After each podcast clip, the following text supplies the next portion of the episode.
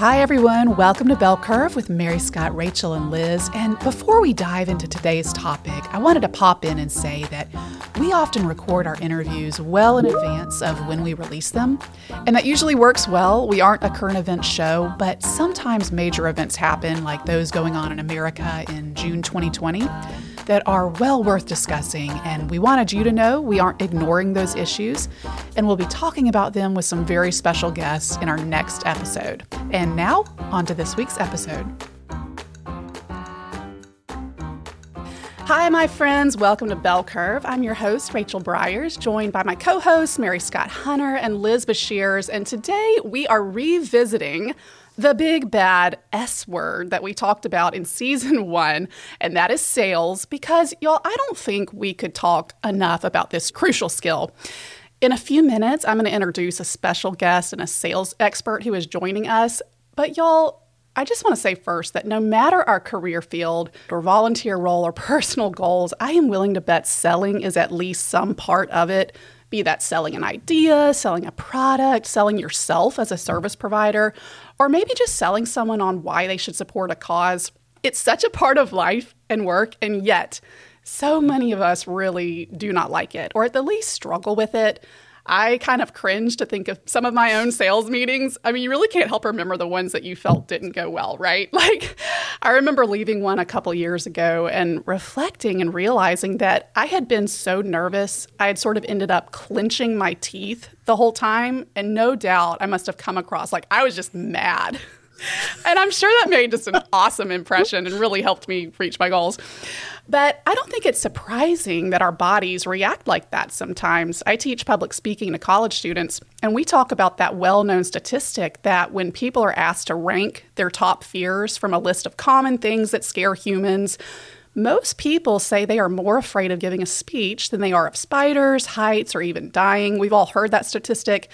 But I wonder if fear of sales and selling should be on that list of top fears to choose from because, really, for so many, it can produce something akin to that intense fear of public speaking. The social science literature has a name for it. Researchers call it sales call anxiety or SCA. In one 2000 article in the Journal of Marketing, Willem Verbeke and Richard Bagozzi defined sales call anxiety as, quote, an irrepressible fear of being negatively evaluated and rejected by a customer. And they say SCA consists of four components. I'll just mention two. Two of them are negative self evaluations and awareness of physiological symptoms like a queasy stomach, shaky voice, blushing, even sort of protective actions like avoiding eye contact and fiddling with our hands. So I think it is fascinating how fear affects our minds and bodies and can get in the way of our goals. So that is why I am so thrilled to have my dear friend and a rock star sales rep in the pharmaceutical industry, Lisa Leidy, on the show today to help us get better at this. Lisa, welcome to Bell Curve. Oh, thank you for having me. What a nice intro. Lisa has been working in pharmaceutical sales for more than 20 years, and her resume is packed with awards and honors related to being really a top sales performer in her field. She most recently won the Silver Award. She's won awards such as the Top Seed Award, Partnership Award. She was a two time winner of the Vice President's Award when she was with Merck. And in the past 10 years or so, she's really specialized in working with pulmonologists, immunologists, pediatric pulmonologist, among others.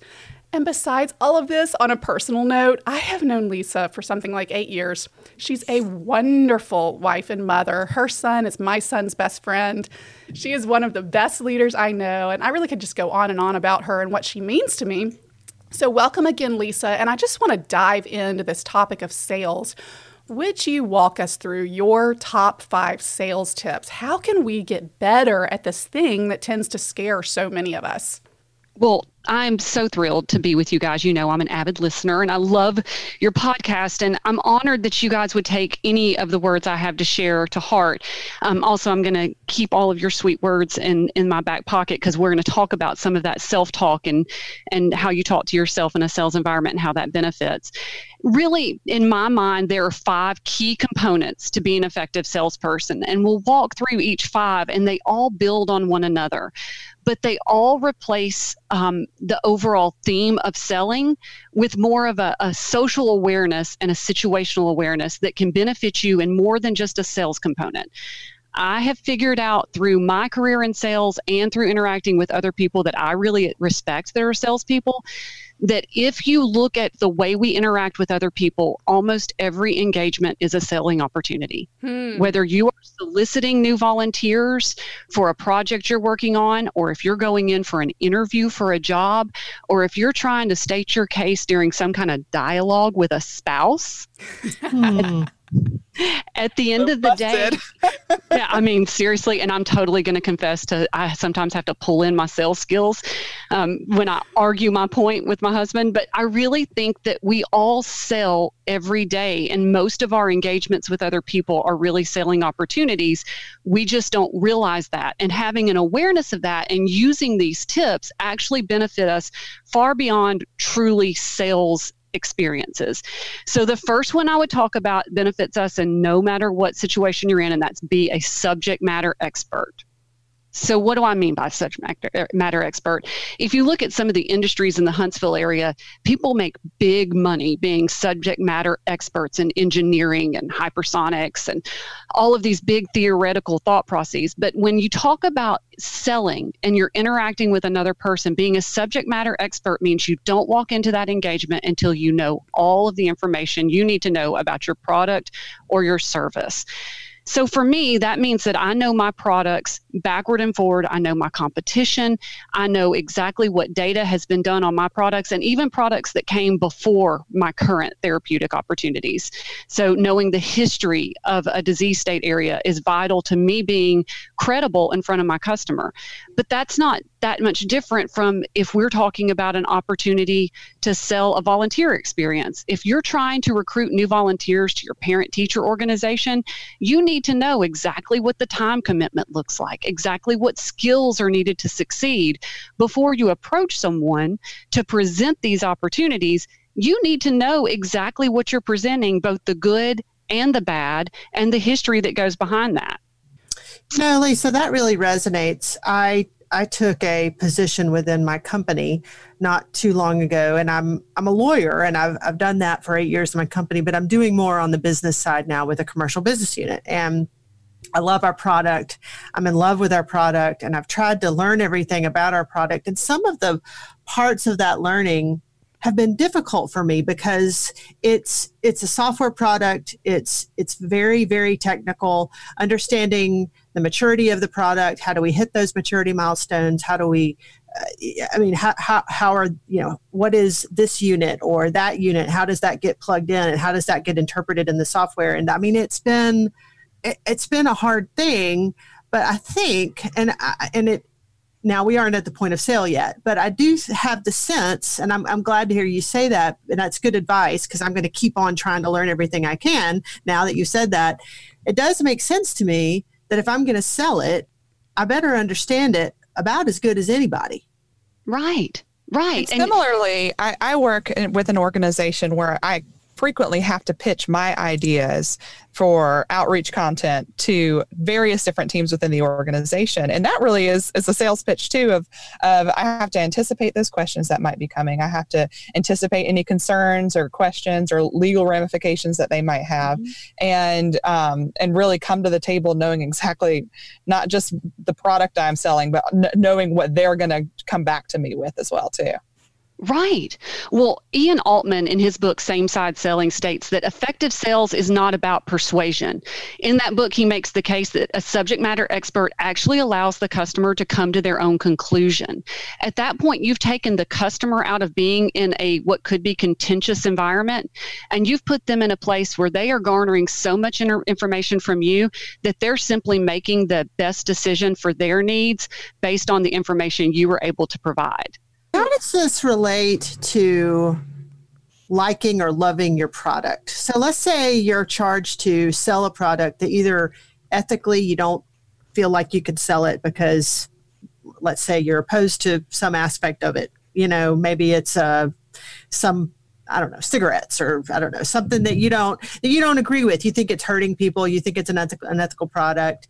Where where does that where, where does where does that issue fall in in knowing your product? And then conversely, what if you does it help to genuinely love your product? So, twofold answer absolutely. The first, we'll do the first section. How do you sell something you may not love? There is a point when, if you're a good salesperson and you really truly value this profession, if you really have an ethical or moral component that you can't sell a product, you're going to have to walk away. That's just mm-hmm. I I can't with integrity sell cigarettes. I, mm-hmm. I just could not that could not be something I could sell. However, if it's a product that you don't feel as you love, if you go through the process to become the subject matter expert, I am willing to bet that unless it's something you have a moral dilemma about, you're willing to find a niche where you can make a place where you love a certain thing about that product. Um, years and years ago, I sold a statin that was, when you looked at the raw numbers at reducing LDL, was one of the least effective, but it had this amazing data at preventing events. I fell in love with that brand because there was something specific that product could do. And it also had one of the most favorable safety profiles of a product I sold. And so I loved that product and did really well with it because I saw a niche need. Having the favorable safety profile, being able to use it with other medications was something that was relevant in the marketplace. And so that's how I found a love for that product and was able to promote it.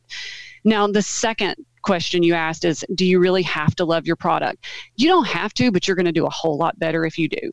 Hmm. Because when you truly value the product, when you've become truly invested and you love what you're selling, it changes the way you present that to others. It goes from being a sales discussion to a dialogue and a collaboration. Um, I'll use the example of my Instant Pot. I love my Instant Pot, and I was on my mother that she needed an Instant Pot. And she was like, Lisa, the last thing I need is another appliance on my counters or taking up space. I do not need an Instant Pot. And I kept on telling her, Mom, it just would make your life so much better. And the way that we ended up finally getting to a place where she understood, as I said, Well, I just think that, you know, if you could make meatloaf in less than an hour that stayed juicy and you could cook 12 baked potatoes in less than an hour without taking up your oven space, that would be something you were interested in. That just completely blew her away. And so uh, obviously she now has an instant pot. Okay, you just well, made the sale for me too. that's one of the that's one of those appliances I've been putting off getting because it's like, oh well, I mean it's it's a fad and and I don't have room in my house for another appliance, but uh, maybe I do. Every commercial kitchen in America has had steam as an option for preparing moist, delicious food forever. The Instant Pot is our easy way to do that. You need one. I want to bring up, Lisa, that it seems like there are some things at stake here. If you're going to be a subject matter expert, like you said, you realized about your product, there were some there's there were some neg- negative points there. If you know about your product or whatever it is you're selling, you're going to come across those negative things. How do you handle that? How, how, do you communicate honesty, authenticity? What's at stake if you aren't honest? Can you talk a little bit about that? Absolutely. So you bring up a couple of key components to being an effective salesperson. First of all, honesty is required. It's not just a benefit. You if you ever lose trust, the engagement with the customer is gone you cannot ever be dishonest because once you have, there is no trust and there's no more collaboration. So you have to be direct and you have to be honest. In my industry, I'm legally bound to be completely honest and tell the good and the bad side of every story. Um, so I, that's something that's just part of what we do. But if you're really interested in being effective, knowing that communicating the negatives oftentimes builds more rapport with the customer. They know that you've been completely forthright, completely honest, and they know that they can take what you've said as a positive attribute just as seriously because you're not trying to sugarcoat, if that makes sense. I, you know, it's funny if if you think about some of the the thought process of negative experiences with a salesperson, you think about people think of the old used car salesperson. If you come up to a used car lot and the guy's telling you this is great, this is the car you need, and you try to start it and it doesn't crank and you realize there's some obvious issues, you're completely lost with that salesperson. But if the salesperson says, "Listen, what are you looking for? Is, are you looking for the way it looks, or is reliability really key? Because if you want reliability, I've got a problem with a starter on this one over here. Don't even look at it." Well, suddenly you're like, "This guy knows his stuff. Mm. He cares about me. I'm going to listen to what he has to say. I love that. I, th- I think that's a key to building credibility. Bring us to your next point, Lisa. What's your number two tip? Well, you actually segued me beautifully because the second tip that I think is just vital is being genuinely interested in your client's needs. If you are going to be an effective salesperson, you cannot walk in with your agenda for your benefit. Really, most of my colleagues that I respect the most have become really fantastic in their career by understanding clients' needs or customers' needs or patient needs and matching their product to that if you genuinely want to help, which I think most sales professionals that I interact with truly want to help their customer base, then taking the time to truly understand their needs actually makes you better. Um, one of my favorite things that I've read recently was from the Harvard Business Review. They said high pressure selling is equated to persuading the prospect to buy something they can't afford or not suited to their needs or that he doesn't want. When someone's in that kind of situation, no one walks away happy. Mm. The customer doesn't feel valued. They don't feel respected. The sales rep doesn't make the sale because the customer didn't feel valued. And so no one walks away from that happy.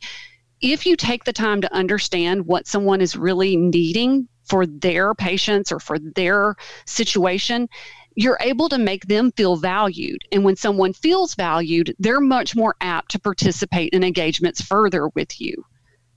So, I, another example would be if you talk about people that sell real estate. Real estate sales to me seems like something that would be so fun because I love to go look at new houses but when you look at some of the most um, strategic sales professionals in real estate, they know their information. They've become that subject matter expert. But before they ever take a client to a house, they spend the time asking questions. What is it that you need in a home? What is right for your family? Because, I mean, Rachel, you have five children. If someone came and showed you a fabulous modern design with one bedroom, it would be a waste of your time. Mm. So, finding out what a customer really needs for their benefit, what the customer needs to be most successful, allows you to tailor your approach and all of that great information you have from being a subject matter expert to fit what they really need. Now we're collaborating. Now we're a consultant and not just a salesperson. What are some of the tools you bring in to? I mean, I feel like if you know all this stuff, you know you can help someone. It takes a little bit of self control to harness listening or you know what do you do specifically as far as some of those communication skills to make sure they feel valued? I think the most important thing you can do is ask great questions. And ask great questions and then we're going to talk about active listening um, in my next point but really listening to responses and watching body language when you receive those responses. You can tell when someone is being forthright and open with you paying attention to that to that if they're being open and, and laying it out on the table or if they're holding something back when you feel like someone's holding something back you haven't done a good job of asking the right questions yet Hmm. So you need to dig deeper. Um, Rachel, I'm going to pick on your family again just because I know them so well. If you pulled up in your SUV with all five of your children to a car lot today, and the guy standing there wanting to sell you a car looks up and he sees you, the first thing he's going to do is start showing you large SUVs and minivans but he doesn't realize that your oldest is on the cusp of being a driver. And what you're really interested in that day is a car for her, her hmm. first car that's going to be safe, not too terribly expensive, good gas mileage because she's going to get a part time job and pay for her own gas. If he walks up to you and immediately says, Hey, folks, so are you interested in this new minivan that seats 15? You're totally going to tune him out. Here's what I'm going to say Been there with the minivan, done that, ain't never going back, baby. never. I paid never, my dues. Never. SUV or bus. Right. so that's the assumptions people make. Just yeah. they walk into an interaction and they assume they know without asking any questions the first thing you need to do is sit your assumptions to the side. Now, obviously, you're going to take in what information is in front of you just by surveying what you're able to see and pick up on, but you sit those assumptions aside and confirm your assumptions. So, are you are you looking for a vehicle for this family? Well, Rachel will respond, No, I'm actually looking for a first car for my daughter. Oh, fantastic. Are we looking for something large, real buffet of safety around her? Or are we looking for something? And Rachel says, Well, we're actually looking for something good on gas mileage because she's going to be paying her own way. Fantastic. Are we looking brand new or used? What's our price range? Those continuing questions gets to the point where you guys have nailed down exactly what needs to be presented the gentleman could know every car on the lot, but if he hasn't gotten to what exactly you need that he needs to put in front of you, he's wasted your time. Lisa, on the body language question, when do you know it's time to pull back because somebody has just they have just shut you off like what or and when do right. you gently keep pressing even when body language says this conversation's over so there's a lot of cues. And when you're talking to someone and you're actually selling a product direct, when a per- person starts stepping away, that is a sure sign you've gone too far. Hmm. This engagement is over. And that, but I just kind of a jumping ahead. I still think you can close on something even when something is, you know what? I know you're pressed for time today. Can we revisit this in two weeks? Can I come back and see you again in two weeks and we continue this discussion? Hmm. You can close on more time a no doesn't always mean a no. A no may mean a not right now. So, but when you see someone stepping away from an engagement, that's a sure sign that you need to pull back. When you see someone start to fold their arms or you get that clench in the jaw, you may have hit a point of contention. And so now it's time to either soften the approach or take a new direction or close for more time in a different environment. When you see someone that starts to look down and will no longer make eye contact with you. You may have made them uncomfortable, or you may have gotten to a place where they have decided to shut down on you because they know you're not interested in what they really think or what mm. they really need. So picking up on those those nonverbal cues of someone moving away from the situation either with their body or their facial structure is a sure sign that it's over and you need to move on. So Lisa, my I, I, when I'm irritated, I show somebody the bottom of my chin. I, stick, I stick my chin up, and I, I didn't even know I did it until my husband one day said, "Okay, you're done with this conversation because I'm you're talking to you're, you're showing me the bottom of your chin. Stick my chin out." Oh, good to that know. That is fantastic. I would call that the firmness of the jaw. That would that would that would qualify there. A concept I really love in storytelling and communications is the the hero's journey, and I hear a lot of what you're talking of, what you're talking about in that and placing the person you're selling to at the center of that journey you're not you're not the hero. You the salesperson are not the hero. Mm-hmm. me the storyteller i'm not the hero the person I'm selling to, the person I want the story to the story to be about is the hero. I'm Yoda. I'm Obi-Wan. I'm I'm alongside. I'm the guide. You're the guide, and you're not the center of the story, but you're an important part of it. And I think that's something that a lot of storytellers and a lot of salespeople leave out. They're like, I'm I'm the real estate agent who's coming in to save you and and and buy you a house, but you're not. You're there helping them find a home that's going to work for them, not what you want to sell them, but what's going to work for them.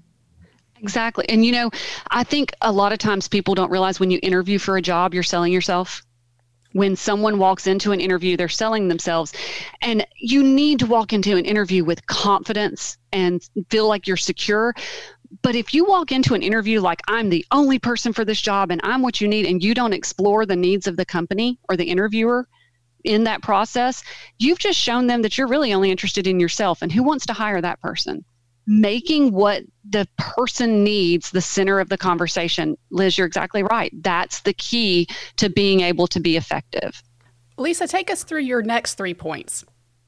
So the next one we touched on a little bit, it's actively listen and craft appropriate responses. I mean, we all want to be heard, obviously, and listening is more than just the passive act of hearing. Um, it's it's actually the the processing of the auditory stimuli.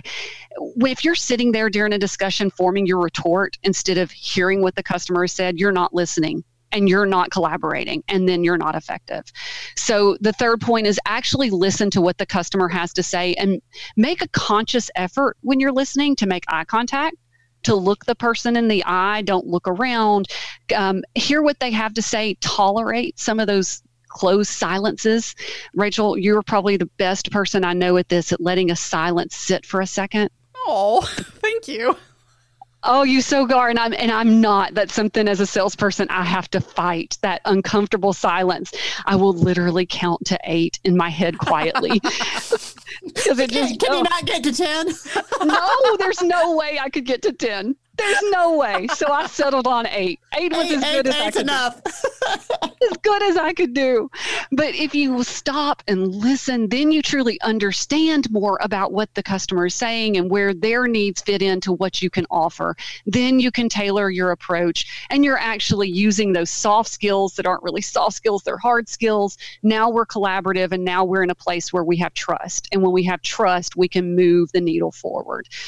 The fourth thing that I had listed was to surround yourself with people who make you better. Mm. So athletes talk about this all the time. You want to be the best, you need to compete against the best. The old maxim of who you spend your time with is who you will become. That is so appropriate. I think I have two real vocations in life. I'm a professional sales representative and I am a mother. Those are my vocations and my very dearest friends in the world are people that I've connected through with through those two vocations. Hmm. So I think it's because I've connected with people that I respect in those two areas, and I've seen people who are willing to dig in and learn more about those areas, and they make me better in those two areas. So I'm very committed to surrounding myself with the best professional salespeople, following the best professionals on LinkedIn, and reading the articles that they forward on. When I seek additional training, I look for the ones that I respect that have really been successful. Um, there's a gentleman named Keith Harrell who wrote Attitude is Everything, and he talked about guarding your gate. Guard your mind gate, guard your heart gate, guard your mouth gate. What you put in here in your head is going to come out here at your mouth. So guard who you surround yourself with because ultimately that's who you're going to become. But the fifth point that I think is just so critical we can never take no personally. We can never think that when someone has said no, they're saying no to us as a person. This is crucial. They're saying no to the product or they're saying no to the service or they're saying no to right now. A lot of time like i said previously it's it's not a no it's a not right now. Even in an interview they're not saying no to you as a person. They're saying no to the skills you're bringing to the table at this time. So you've got to take a, a step back and not let that become a negative um, constant reminder of the no there's all of this great research on neuroplasticity and the way that the neural pathways become embedded and what they've seen through mri research. This isn't just um, theoretical. We've seen through mris that when someone starts in a negative pathway when those negative pathways continue those negative thoughts they create deep embedded neural pathways between the brain. A neural pathway is just the distance between th- two neurons in a synapse. So if you're thinking negatively, what they have seen is that our brain follows that exact same pathway over and over again and it becomes entrenched. If you can stop, and stop the negative pathway and look for a possibility instead of the negative, you actually have the power to grow your brain. When we stop in the negative thought process and quit using negative self talk and reverse it with positive self talk, we're able to create new neural pathways that are actually positive and force our brain to grow and look for additional opportunity. Um, there's a couple of great research points that I would love to, to research here, but we probably don't have time. One, William James wrote in 1890 in the Principles of Psychology that we have the ability to change our brains throughout our life every MRI based research article that's come out in the past 10 years confirms that principle. The more you stop the negative self talk and focus on the positive, you actually grow your gray matter, particularly in your orbital frontal cortex. That's crucial. That's growing our brain and increasing our ability to perform and I, one of my things was how exactly do we do it? It's really simple. You have to first recognize that you've gotten into these negative thought patterns. Number two, you have to physically stop yourself. Either you, know, you can tap yourself or you can stop the thought process in your brain. And then you have to replace those thoughts with thoughts of possibility. So instead of being focused on the negative, you think you stop and think, how can I change this? How can I alter this? Um, there's a, Amy Wright is a psychologist in California, and she talks about it in the image of being stuck or lost in the woods. And if you try to find your way out and you actually find yourself deeper lost and you keep walking that same path, you've created that n- deep neural pathway, that deep path to nowhere.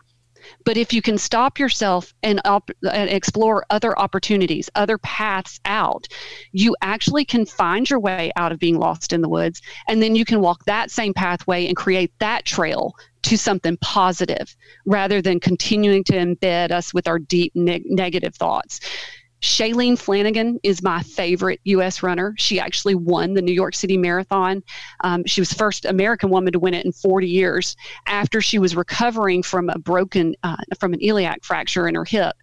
And when she won the New York City Marathon after having to be off for a full year, she said that um, a, a setback is really just a stage for a comeback every time you get a no, every time you're embedded in negative thoughts, you've just got to stop yourself and say, how can I use this to grow? How can I use this to dig in? And how can I use this to get better? I think such an important part of that is recognizing if you've if you've even done a little bit of a something good or better than the last time because I do think we can have a cascading effect happen where one little interaction doesn't go the way we wanted, which jumps us onto that neural pathway that's been growing and getting deeper over the years. Yeah. Which leads us to the, you know, there's a connection there that leads us to another thought. And then before we know it, we're in that fixed mindset of, well, I'm just no good at sales, and we just give up. So, give us something, just the average person out there who maybe is trying to raise money or dip their toe into sales. What would you tell folks who want to change that fixed mindset to a growth mindset? Because it really is, let me just say this so easy to take no personally. Mm-hmm. That is, whew, that is ubiquitous. And there is nobody on this in this episode today, there is nobody in our listening uh, audience that is within the sound of my voice today that has not taken no personally at some point. Everybody has done it. Absolutely.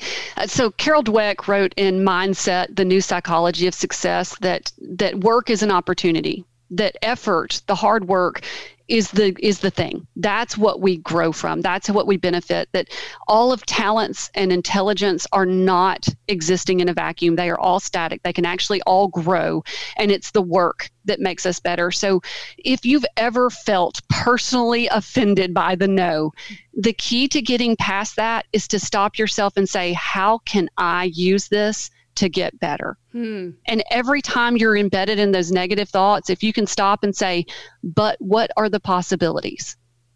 If you can just stop yourself and look for the possibilities, you can offer yourself opportunities to grow. You know, we just finished watching the ESPN series about Michael Jordan and the Chicago Bulls of the 1990s. It is so, so good. But I did not realize, I mean, of course, Michael Jordan, greatest athlete of all time, probably. I didn't realize that he used exactly that strategy that you're talking about of finding a way to turn a personal slight that he perceived into motivation to go out and, and work even harder. I didn't realize the level of his competitiveness, singular focus, drive drive, work ethic. He had to harness a lot of what you're talking about to not focus on failure, to pivot and focus on, hey, we got to get out there today and win this game right now. They talked about in the series how he was so good at being present in the moment. One of my favorite parts about that entire thing was they talked about um, during Coach Doug Collins' first season and he came to that first game and they're at Madison Square Garden and they're tied and he's chomping his gum so much it's turned into powder and he's sweating buckets and Michael Jordan says to him, "Coach, take a drink of that water. Clean that stuff off your mouth. I'm not going to let you lose your first game." that that just to me that is such a home run that i am going to take responsibility for leading this i am going to surround you with quality people we are going to get to the place we need to be together because i'm going to own this work it and be better Lisa, I just love everything you've shared today. Thank you so much for sharing your expertise. Thank you also, I want to say, for being one of our faithful Patreon supporters. Y'all, it means so much to us, those of you who listen and like this content enough to support us on a monthly basis. Lisa does that, and it just means the world to us. Um, I know we've talked a lot about Patreon here on Bell Curve, and maybe you've thought about supporting the show and never gotten around to it. I'd like to practice my selling here and uh, boldly ask you all to please consider going to patreon.com slash bellcurvepod and choosing a support level, we are all believers in the patron model of supporting content producers. Really, in this age of saturation and just thousands of media choices, it's the way that shows like ours exist and supporters like Lisa make it possible. So please consider that. Lisa, I just want to thank you. You're truly an expert in your career field and you're very accessible as well. And I think you had a lot of very smart, accessible things to say to our Kirby's out there, and I think they're going to benefit. So thanks very much. Thank you so so much. It was a pleasure to be here. Huge hugs to everybody, and we will see you next time.